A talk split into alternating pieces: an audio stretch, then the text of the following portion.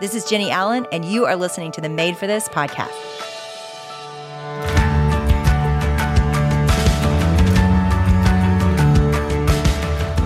Hey everyone, welcome to the Made for This podcast. My name is Chloe, and today we have a really special treat for you. We are going to give you guys the first two chapters of Jennie's new book, Untangle Your Emotions audiobook. And you guys, I think Jennie's audiobooks are some of the best out there because she narrates them herself. So, we wanted to just give you a little preview of how amazing and special this message is. We all need it. Emotions are difficult, no matter if you consider yourself a feeler, a fixer, a stuffer. We all have different stories, and this book is for all of us. So get ready, sit back, and enjoy these first two chapters of Jennie's new book, Untangle Your Emotions.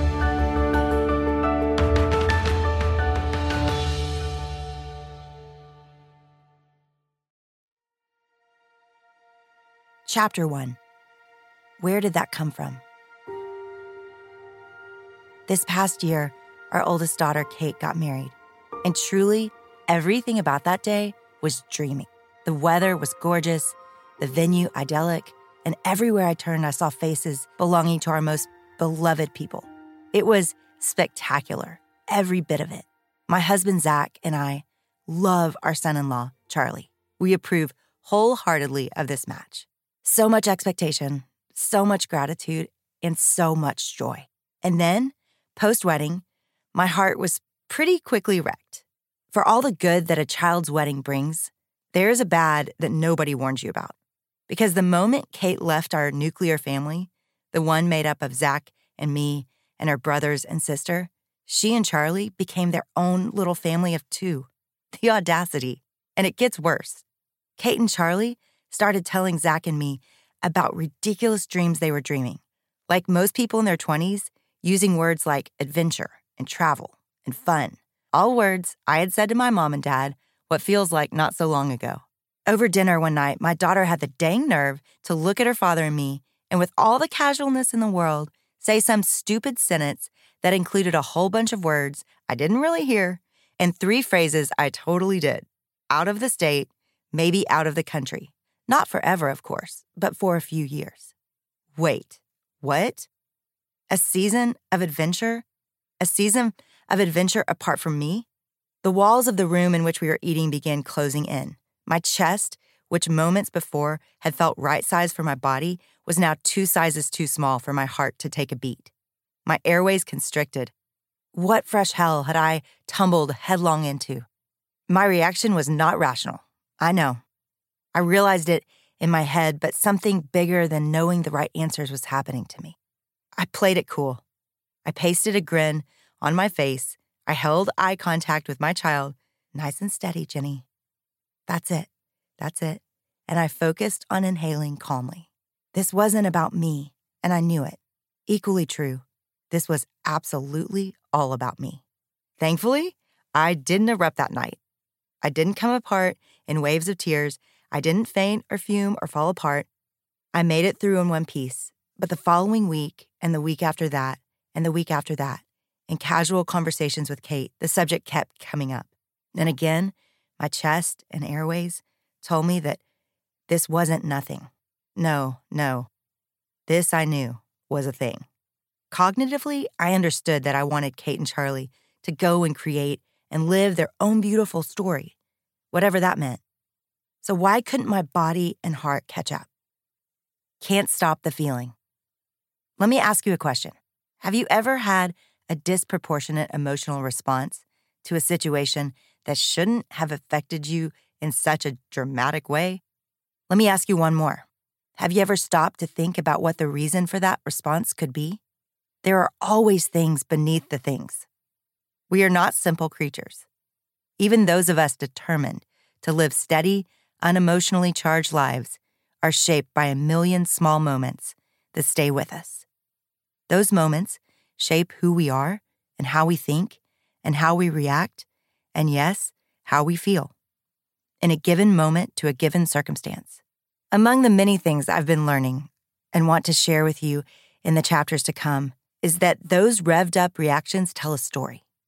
A story about something we've lived they point to a deep seated something that has gone unaddressed in our heart. We experience something impactful. We react to that thing by stuffing our feelings or minimizing our feelings or ignoring how we feel altogether. Then something else comes our way, something that's not even a big deal, and we lose it. We unload on a loved one. We catastrophize. We ugly cry, heaving until we can barely breathe. And then we regret what we've done. Why did we freak out? Why did we demean our spouse? Why did we shame our kid or yell at our roommate? Why did we make that insane assumption and blame and threaten and walk right out the door, slamming it behind us as we left? What was all that about? What was underneath it all? Short answer a lot. As the science and the Bible will show us, somewhere along the way, maybe from things I heard at church or just from growing up, I learned I wasn't supposed to be sad or angry or scared. I was supposed to be okay. So I needed you to be okay too. Or maybe it's just because I hate the feeling of being out of control. And I believe those feelings were too scary, and sitting in the hard felt, well, too hard. Every time I experience sadness, fear, anger, emotions, I've been conditioned to not want to feel. My brain immediately moves to fight off the feeling much like my immune system takes down a virus. My brain attacks the feeling, judges it, condemns it, and tells me why I shouldn't feel it at all. It tells me that it is all going to be okay. It barks out all these orders about what I need to do so I can finally stop feeling the feeling. Worse still, sometimes when you share with me your sadness, fear, or anger, I do the same stupid thing to you. I'm sorry. It's wrong, and I'm sorry. Your feelings, my feelings, are not evil things that need to be beat back. Feelings can't be beat back, by the way. Even if you're the most effective stuffer ever to live, the very best at stuffing feelings way down deep, so far down you believe they can never be found, I'm here to tell you those feelings don't go quietly. The people who know you know that they're there, if you're honest, you know they're there too. That hint of rage you felt toward your dad, the fear of rejection you felt with your family, the striving that has exhausted you at school or work, the jealousy that keeps creeping in whenever you're at that one friend's house, the bitterness that flickers when you talk about why you don't have kids yet, the despair you feel in your gut every time you think of the person you love buried underground. I know you think you packed all those things safely away in a box so that you won't have to see them again. But inevitably, they pop out at unexpected times, like over a lovely dinner when your daughter is just dreaming beautiful dreams. Whatever the triggering situation, at some point, the next day or the next week, or sometime even later than that, you look back on the catalyst and on your response, thinking, why on earth did I say or do that? You wonder, how on earth did those feelings sneak up on me? You wonder why they didn't play fair. The truth of the matter, they were playing fair. Or playing predictably, anyway. Because those feelings are tangled up with something very real in your past or present. Something that absolutely is a big deal to you, whether or not you're ready to admit it. Feelings can't be beat back. They can't be ignored or dismissed. They are trying to tell us something. The fear behind the fear. I wanted to show up better for Kate. So, in that pursuit, I shot straight with my counselor about what was happening in my heart and body every time the subject of my daughter leaving came up. He asked, Jennie, when did you first experience the feeling you feel every time Kate talks about moving away? My mind flashed to a scene. Have you ever had that happen? I wasn't trying to think of this particular memory, but in one millisecond, there it was, demanding to be seen. I was standing in the long, cold hospital corridor, just outside my husband's room, silently begging God to spare his life, despite some pretty grave reports. This isn't human, the doctor had said to me after reviewing Zach's blood pressure results. Humans can't sustain life with blood pressure this ridiculously high. My husband had suffered a small stroke and was unable to say the right words.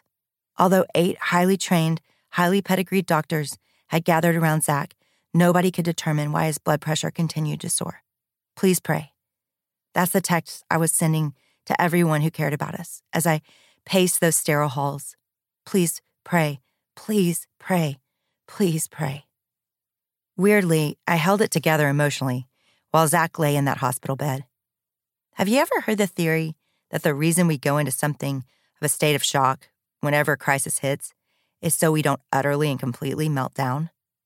It's like our brains or bodies, or a combination of our brains and bodies, look at the situation and mutter, Listen, if we don't all but shut her down, she'll never get out of this alive. For the days when Zach was stuck inside a hospital, my mind was clear, my memory was sharp, my reflexes were quick, and miraculously, I didn't crumble under my fears. But there's a second part to that theory about the protective shock that covers us when crisis initially hits. After about 48 hours, that covering disappears. I can vouch for this part of the theory because on day three, just as Zach was coming home, I completely lost my cool. Zach's doctors had discharged him not because he had recovered, but because, except for a few meds, there was nothing they could do. His blood pressure wasn't yet even close to being within the normal range. But it would take time, they said, and lots of rest. He's a walking heart attack, one of the doctors had stated with no hint of compassion. He's got to rest until this BP goes down. Zach knew this. I knew this. Still, we couldn't relax. How is someone supposed to be calm after being given such stressful news? Rest, relax, stay calm. He'd try and try again. For my part, I felt increasingly consumed by anxiety. He can't rest. He can't relax. He can't stay calm. I'd lie in bed every night beside my husband, carefully waking nearly every hour so I could lay a hand on his chest, check for a steady heartbeat and the rising of his breath, and exhale relief each time I felt them.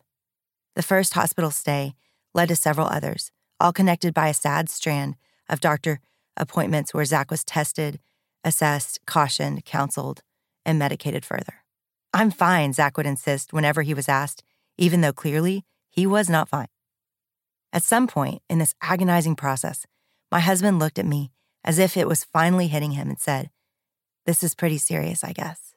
Um, yeah? You think?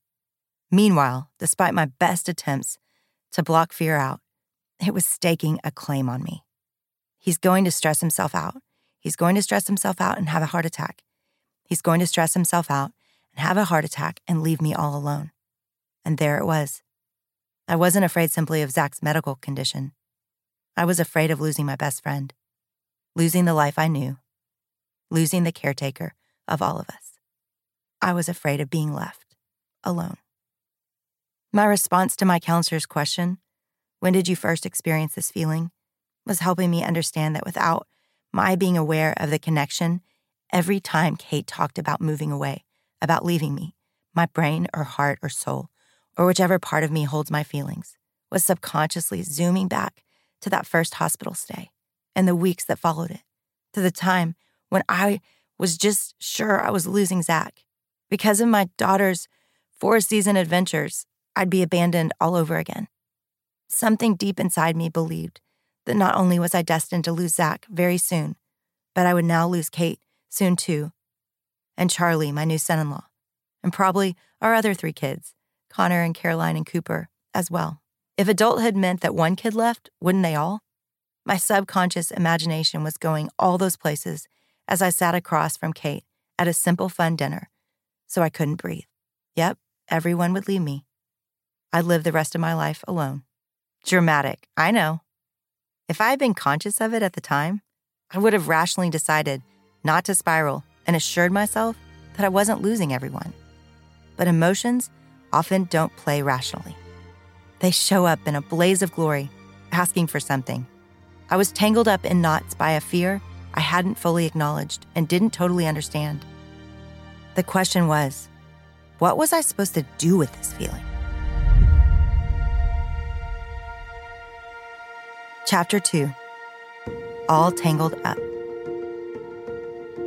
I should mention that the mere fact that I was aware that Kate's dream of adventure was causing uncomfortable emotions and that I had paused to process why, it was a bit of a breakthrough for me.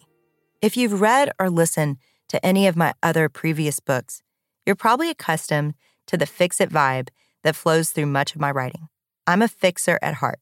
I love to solve problems, whether for myself or others. I enjoy asking a thousand questions to get to the bottom of what's really going on with someone, and then lay out a useful, hopefully not scary, Bible inspired solution for helping them get unstuck. Seriously, if life is like a school, this process is like recess for me every time. Helping people fix their problems has been a key motivation behind many of my previous books, and is also why I founded If Gathering, a nonprofit organization committed to helping people grow in their faith and freedom. For much of my adult life, I've loved this aspect of my personality, of my approach. I thought it was amazing. I mean, I think you'd agree that life is full of problems. Who doesn't have problems? And if problems abound for us all, then what's better than to have a helpful fixer around? I considered my fix it nature a gift, a spiritual gift, in fact. But over the past few years, as I've been on this journey toward untangling my own emotions, I've come to see things in a very different light. The truth is that I've been so busy fixing stuff that I've neglected the feeling part of me. Like I said earlier, every time I experience sadness, fear, anger, any undesirable emotion, my brain would immediately click into fight mode, determined to fend off the feeling. I would line up my thoughts to attack the feeling and then condemn it, explaining to myself why I shouldn't feel it at all. I was swift and I was efficient.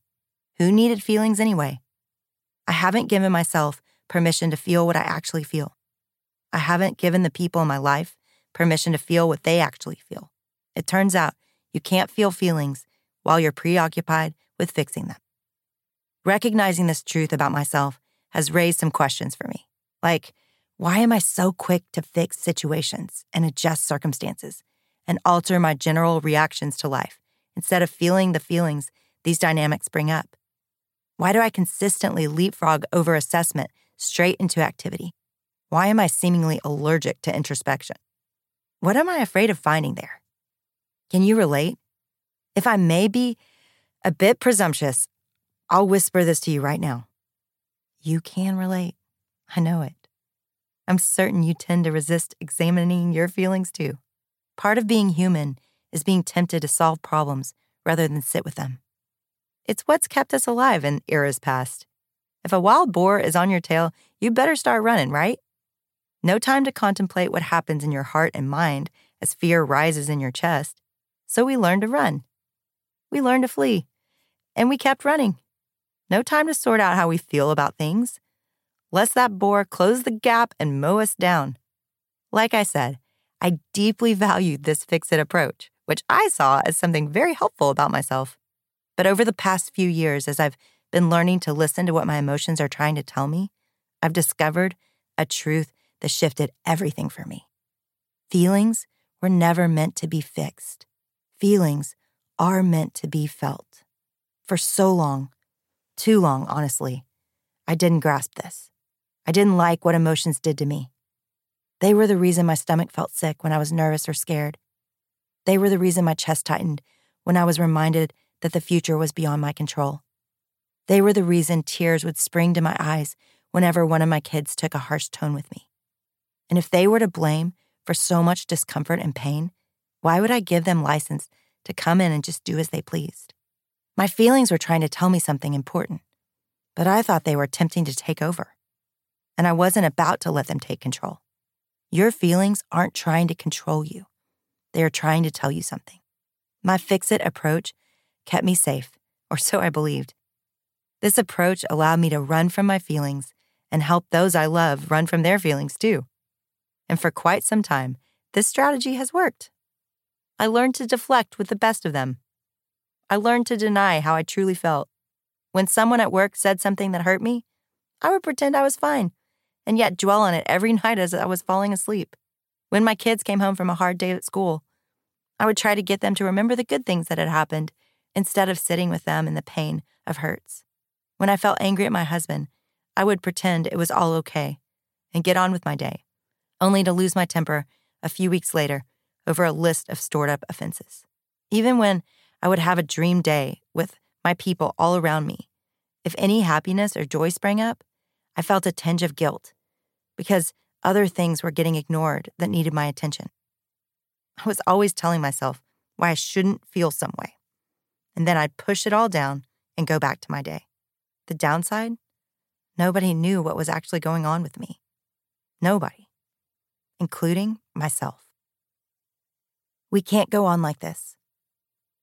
A couple of years ago, I fell into an emotional pit that I wasn't sure how to emerge from. That season was actually the catalyst for my writing this book. Like so many people, I came out on the other side of the pandemic unsure how to thrive in a world that was so chaotic and unpredictable. One evening, I looked at Zach and said, I can't do this anymore. Something is wrong. Really wrong. And while I don't have words to explain it, I can't go on this way. I was numb.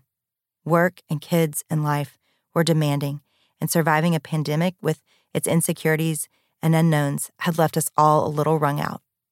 I was tired, but I wasn't mad. I wasn't sad. I wasn't enraged. I wasn't annoyed. I wasn't happy. I didn't feel anything. That's what was wrong. I remember sitting in a chair most mornings, alone with my Bible open on my lap. I love reading my Bible. I've always loved God's Word. But as I'd sit there hoping for inspiration, my heart felt distant and cold. I knew something wasn't right and that I needed to figure it out, but the tangle felt impossible to undo. My stomach would turn, my chest would get tight, my shoulders would hunch forward, and often I'd audibly sigh. These were all signs of emotions undealt with, but I didn't know that. Also, what I didn't realize then, but I'm starting to grasp, is that I was in the best possible position, which was there in the presence of God, where the only feeling I seemed capable of was simple desire to heal and grow. If collectively we were stressed out before the pandemic, then we're way past meltdown status now. Either we've resigned ourselves to living numb. How am I? Fine. Really, I'm good. So good. I'm good. I'm fine. And you? Or we have handed over the steering wheel of our lives to our wild feelings and keep crashing into things as a result. I get it. Truly, I do. Maybe you, like me, shut down anytime a feeling starts to head your direction. But perhaps you are on the other end of the spectrum, feeling so many feelings every minute that you can't imagine how on earth you're supposed to make sense of them. We all feel differently. And I want to say that wherever you fall on that spectrum, it makes sense. And we aren't all that different. We have feelings, and we're trying to figure out what to do with them. Two years ago, when I felt like my heart had shut down, I decided that I'd give anything to feel again, to experience emotions once more. I didn't want to just survive, I wanted to feel. I wanted to be elated after having a great conversation with friends I adore. I wanted to tear up upon hearing the beginning beats of How Great Thou Art in church. I wanted to feel even the emotions of frustration and grief if it meant feeling human again. Numbness serves a purpose for a season. It does. Like the temporary shock I experienced when Zach was first hospitalized. It protects us from feeling everything that's hard all at once. It keeps us afloat when a tsunami of emotion gathers in our lives. It buys us a little time when we probably shouldn't be making big decisions, when the best thing we can do is wait. Which is most likely why so many of us dealt with emotional numbness coming out of the COVID 19 pandemic. How were we supposed to process all that had unfolded in early 2020 without totally losing our minds? So much confusion, so much fear, so much death. It was a lot. Going numb was our collective safety net, the thing that kept us from all simultaneously hitting the ground. Like I say, such numbness was a gift.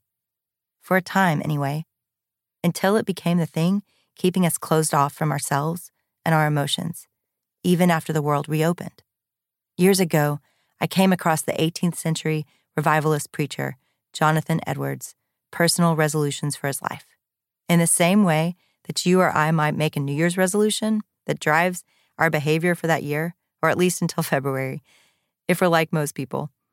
Edwards wrote lifelong resolutions, which he reviewed once weekly, that reminded him of who he wanted to be, of the existence he wanted to pursue.